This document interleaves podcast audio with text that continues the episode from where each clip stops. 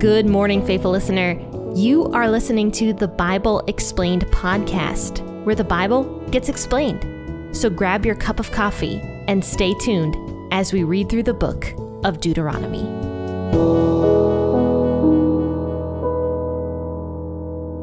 Hello and good morning, faithful listeners. This is Jenn with the Bible Explained podcast, and thank you for tuning in on this lovely Wednesday morning to discuss a brand new chapter of Deuteronomy with me today. I'm actually going to be reading the entire chapter of Deuteronomy 27. It sounds like a lot, but it's not. It's not too much. It's only uh, it's only 26 verses. But either way, I'd like to just jump right in because there's a lot of content in the chapter that I'd like to get to. So let's go ahead and read Deuteronomy chapter 27, verses 1 through 26. Grab your Bible and your cup of coffee or your cup of tea. And this morning I'll be reading out the WEB version as I always do. Moses and all the elders of Israel commanded the people, saying, Keep all the commandments which I command you today. It shall be on the day when you pass over the Jordan to the land which Yahweh your God gives you that you shall set yourself up great stones and coat them with plaster. You shall write on them all the words of this law. And when you have passed over, that you may go into the land which Yahweh your God gives you, a land flowing with milk and honey, as Yahweh the God of your fathers has promised you. It shall be when you have crossed over the Jordan that you shall set up these stones, which I command you today, on Mount Ebal, and you shall coat them with plaster. There you shall build an altar to Yahweh your God, an altar of stones. You shall not use any iron tool on them. You shall build Yahweh your God's altar of uncut stones. You shall offer burnt offerings on it to Yahweh your God. You shall sacrifice peace offerings, and you shall eat there. You shall rejoice before Yahweh your God. You shall write on the stones all the words of this law, very plainly. Moses and the Levitical priests spoke to all of Israel, saying, Be silent and listen, Israel. Today you have become the people of Yahweh your God. You shall therefore obey Yahweh your God's voice, and do his commandments and his statutes, which I command you today. Moses commanded the people the same day, saying, These shall stand on Mount Gerizim to bless the people when you have crossed over the Jordan Simeon, Levi, Judah, Issachar, Joseph, and Benjamin. These shall stand on Mount Ebal for the curse Reuben, Gad, Asher, Zebulun, Dan, and Naphtali. With a loud voice, the Levites shall say to all of the men of Israel Cursed is the man who makes an engraved or molten image, an abomination to Yahweh, the work of the hands of the craftsman, and sets it up in secret. All the people shall answer and say, Amen. Cursed is he who dishonors his father or his mother. All the people shall say, Amen. Cursed is he who removes his neighbor's landmark. All the people shall say, Amen. Cursed is he who leads the blind astray on the road. All the people shall say, Amen. Okay, pause for a second, guys. Um, from here on out, I'm not going to say, All the people shall say, Amen.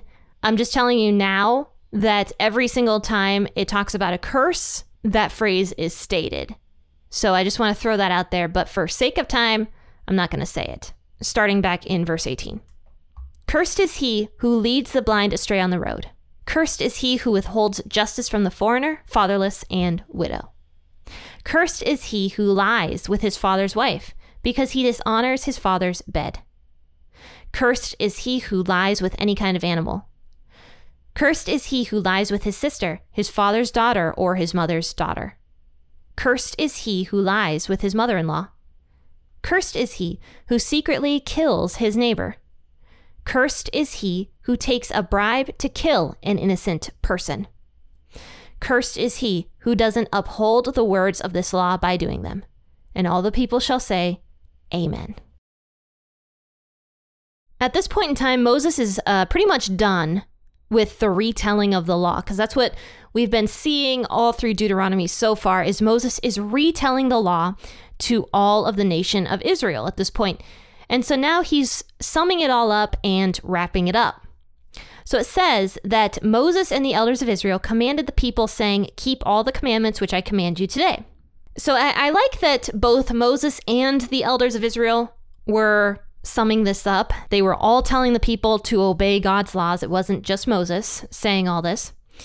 But in verse 2, it says, It shall be on the day when you pass over the Jordan to the land which Yahweh your God gives you, that you shall set yourself up great stones and coat them with plaster. You shall write on them all the words of this law when you have passed over, that you may go into the land which Yahweh your God gives you. So basically, once the people cross over the Jordan and into the promised land, once they have defeated the Canaanites in that region, that they should set up an altar to God. And this was a special altar. This was an altar for the peace offerings, is what it says in verse 7. You shall sacrifice peace offerings and you shall eat there. You shall rejoice before Yahweh your God. So this kind of was like the altar of rejoicing, the altar of the peace offerings. When we talked about all the different offerings that you could bring in Leviticus, the peace offering was kind of the one that went hand in hand with like fellowship with God. It didn't just include a burnt offering, it also included eating and rejoicing and fellowship as well. And the entire animal wasn't burned on the altar. Part of it was taken home for the people to consume and enjoy with their families. So this this peace offering altar was to be set up as soon as the people basically settled down. So it says that the altar was to be made up of great stones. So big, beautiful stones was to make up this altar. And they're supposed to be coated with plaster. Once they were coated with plaster, then the people would write the words of the law on the plaster so that everybody who went to that altar could see the law very plainly. Now, personally, I don't think that this meant that every bit of Leviticus or Deuteronomy needed to be scrolled out on the uh, the stones. Maybe I'm wrong about that. To me, it almost sounds like that it was supposed to be the Ten Commandments, and the reason I say that is because of verse eight. It says, "You shall write on the stones all the words of this law very plainly." So, plainly means simply, right? It was supposed to be simple. It was supposed to be so that everybody could understand it. That's kind of why I think the Ten Commandments those laws, which basically sum up all of the law, were the ones that were supposed to be written on this altar. That's my own personal opinion, though. But it says that the, the altar was to be made out of stones with plaster. The words of the law were supposed to be written on the plaster very plainly so everybody could see it. But one thing that was kind of interesting here was verse 6. It says, You shall build Yahweh your God's altar of uncut stones and it also says that you shouldn't use any iron tool on them in verse 5. I had to think about that. Why would God not want like any iron tools made on the stones? I think it's because the altar was supposed to be very plain, just in general. I mean, it even says like the, the law was to be displayed on it very plainly. I would guess it's so that the people wouldn't bow down and begin worshiping the altar itself, is kind of my thought with that. Because God Himself made the rocks, God Himself made the stones. They're beautiful enough already as they are. I mean, if you've ever seen like a really gorgeous rock, rocks are so pretty. I was majoring for like a hot second in geology. I loved my class. I absolutely loved my geology class we'd go around to the different state parks and sometimes we'd travel for a really long time to get to them and do like field trips and stuff. And it was just so fun. I loved doing it and we'd we'd do different events at those parks. But most of the time we were looking for unique rocks and learning about them. Now of course it was a very um, a very liberal class and so evolution was taught and everything like that. Uh, god was out of the picture completely. But it really made me believe more strongly in God because of just how unique the earth really is. So, I mean, rocks are beautiful enough as they are. These people didn't need to touch them with their their iron tools, I suppose, to make them, I guess, in their minds more beautiful, because that could be a stumbling block to the entire nation of Israel. It could be that the artist who made this altar and hewn out the rocks that he took credit for it and was like, yeah, this is my altar that I built over here. or once again, the people could begin to worship the beautiful altar when the altar was supposed to be more plain. Just very plain, very basic altar. But the, the point of it was not plain, it was not basic. The point of it was to come worship God, fellowship with God, eat with your family, bring your peace offerings, and all that good stuff. Now, after this, in verse 9, it says that Moses and the Levitical priests spoke to all of Israel, saying, Be silent and listen, Israel. Today you have become the people of Yahweh your God. You shall therefore obey Yahweh your God's voice and do his commandments and his statutes, which I command you to do today. So then Moses commands the people that same day. He said, These shall stand on Mount Gerizim to bless the people which you have crossed over the Jordan, or when you have crossed over the, the Jordan. So then he names some tribes here. He names Simeon, Levi, Judah, Issachar, Joseph, and Benjamin. Those tribes were supposed to stand on Mount Gerizim after they crossed over into the Jordan, after they took the promised land for themselves. This huge ceremony was supposed to happen where the tribes were to stand on or near, I guess, Mount Gerizim and bless the people. The ones that were supposed to bless the people was the tribe of Simeon, Levi, Judah, Issachar, Joseph, and Benjamin. However, on Mount Ebal, which was right next to Mount Gerizim, the other tribes that were left were supposed to stand on that mountain and curse the people. it says, These shall stand on Mount Ebal for the curse Reuben, Gad, Asher, Zebulun, Dan, and Naphtali. So those particular tribes are the ones that were supposed to stand on the other mountain and curse the land, or rather, tell the people that if they did not follow God's law, they'd be cursed. This was a huge ceremony, a huge procession, and it does end up happening when Joshua takes the promised land for the people. Joshua does, in fact, do this very thing. One thing I found very interesting about this ceremony was that the tribes that were supposed to bless the people Simeon, Levi, Judah, Issachar, Joseph, and Benjamin, those six tribes, typically throughout history have been the tribes that were more in line with God, though Benjamin did have some problems there for a minute. they all had problems for a moment because everybody sins, obviously. But for the most part, I mean, the tribes here that were supposed to bless the people Simeon, honestly, I don't really know a lot about that tribe. Uh, not a good one to start with. Levi, Levi was literally the tribe that was supposed to bless the people. So, of course, the tribe of Levi was to be included in that blessing part. Judah was the biggest tribe, and Judah also, for the most part, throughout the years, stayed the most in line with God's ways, even though Judah, all of the tribes actually fell short in the end. Issachar, once again, don't know a lot about that tribe. Joseph, rather the two two half tribes of Joseph, Manasseh and Ephraim. Those two tribes were a blessing to the people also from time to time. And then Benjamin, Benjamin went um, back and forth, you know, but they were a blessing, I would guess, in a lot of cases. But then the other tribes that were supposed to curse the people Reuben, Gad, Asher, Zebulun, Dan, and Naphtali we don't hear a lot about those tribes. And if I'm being honest, I can't really think about anything notable that they ever did.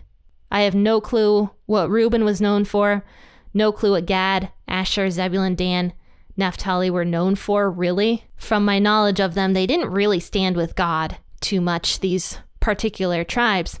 So it's really interesting that Moses tells those tribes to curse the people. I'm going to guess that was just prophecy. Maybe Moses didn't know why he was picking the tribes for blessing and for cursing, but it ended up being, in a way, kind of a prophecy to the people. But anyway, they're stand, supposed to stand on the two mountains the blessing mountain, which was Mount Gerizim, and then the cursing mountain, which was Mount Ebal. So now it goes into all the curses, which is interesting because it does not mention any of the blessings. I don't know why. Maybe it's because the curses were more important. Maybe because there were plenty of blessings um, mentioned already in scripture. Like, for example, the big one we can think of is the Lord bless you and keep you, make his face shine upon you, and give you peace. That's a blessing that the, the Levites were supposed to give the people. So maybe just in general, a blessing like that was supposed to be given to the people. But I would guess the reason the blessings aren't mentioned is just because the curses are what are going to cause the people to go astray from God. And when, of course, people go astray from God, all sorts of bad things begin to happen. So, verses 15 all the way down to 26 talks about the various curses that the people were supposed to proclaim. Verse 15 Cursed is the man who makes an engraved or molten image, an abomination to Yahweh, the work of the hands of the craftsman, and sets it up in secret. I think it's hilarious that it's mentioned that uh, the molten image or engraved image has no power because it was made by the hands of the craftsman. I find that kind of funny that that distinction is made here. Because obviously, if somebody just makes something out of like wood or stone or gold or whatever else, that thing has no power. Like if I create a painting, I don't start saying, hey, this painting is going to save all of you guys, because that's preposterous and ridiculous, and you guys would all laugh at me. but back in these days, people would just make these engraved or molten images and be like, this thing has power. This thing that I just made has power. Hence why that altar we just talked about, that peace offerings altar, was not supposed to be made with the iron tools to keep the people away from stuff like this. Now, also, it mentions that the person who made this engraved or molten image set it up in secret. So they made it themselves or had it made by somebody and they had it in their house and were secretly worshiping it. Even the stuff that is done in secret is cursed. There's many verses about that. You might think you're getting away with something when you do it in secret, but it always comes out in the open. Somehow, it always will. And if it doesn't, in the very end, God will still know about it and it will come out in the open then. um, but anyway, after every curse is mentioned, it says that all the people shall answer and say amen. So after every single curse is mentioned, the people respond with a loud amen, everybody, because they are agreeing. Amen means it is true. So the people agree with these curses. And if they agree with these curses, they're less likely, obviously, to do them, hopefully. So it, then it goes into all the different curses. Cursed is he who dishonors his father or his mother. Cursed is he who removes his neighbor's landmark. We've talked about that, how you shouldn't lie and, you know, take more land for yourself, even though the neighbor doesn't know about it or whatever. Cursed is he who leads the blind astray on the road. I mean, that one is self explanatory. Why would you do that? That is just terribly mean and heartless and cruel. Obviously, you're cursed for that. Cursed is he who withholds the justice from the foreigner, fatherless, and widow. I don't really need to go into that one too much either. We've talked so much about that. Then it goes into the sexual sins, specifically regarding incest and bestiality. Cursed is he who lies with his father's wife because he dishonors his father's bed. That's just nasty. Cursed is he who lies with any kind of animal. That is, once again, disgusting. And in my opinion, the worst form of animal abuse. It's disgusting. Uh, cursed is he who lies with his sister, his father's daughter, or his mother's daughter. So it doesn't matter if this is like a half sister or a stepsister. It is wrong to lie with your brother or sister. Cursed is he who lies with his mother in law. Ooh. yeah, that is icky. Okay. Cursed is he who secretly kills his neighbor. Obviously. Uh, once again, something done in secret still is going to be brought out in the open. God sees that. Cursed is he who takes a bribe to kill an innocent person. So even though that person who took the bribe may not hate that particular person that they're going out to kill, still wrong to shed innocent life, obviously. Eh, it's wrong to murder people. Cursed is he who doesn't uphold the words of this law by doing them. And all the people shall say, Amen. Notice how not upholding the words of the law, rather, not following God's law, is on the same level as killing an innocent person, or bestiality, or sexually sinning, or incest. Notice how it's on the same level. And not only that, it's the very last curse that is mentioned. In a way, it's almost like the most important curse because it's mentioned last. It's what people are going to remember, the last thing that's said. Because a person who doesn't uphold God's laws, a person who doesn't trust in God, doesn't listen to God, doesn't know God, or hates God, unfortunately, that person is, in fact, cursed. They are spiritually cursed. Now, of course, Jesus came to earth to fix that. Jesus came so that we can all experience life and not have to deal with that curse. But even so, people who don't believe in Jesus are in fact cursed. They are spiritually cursed.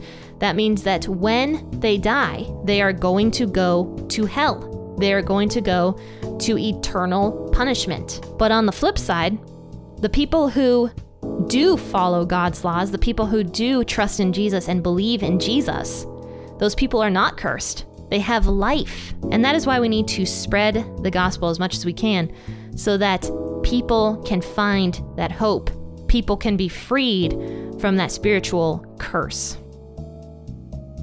Guys, I hope you enjoyed this episode and that you learned something. And if you did, please uh, rate and review the podcast and tell people that the Bible Explained podcast exists. But I will see you all tomorrow for an episode out of John.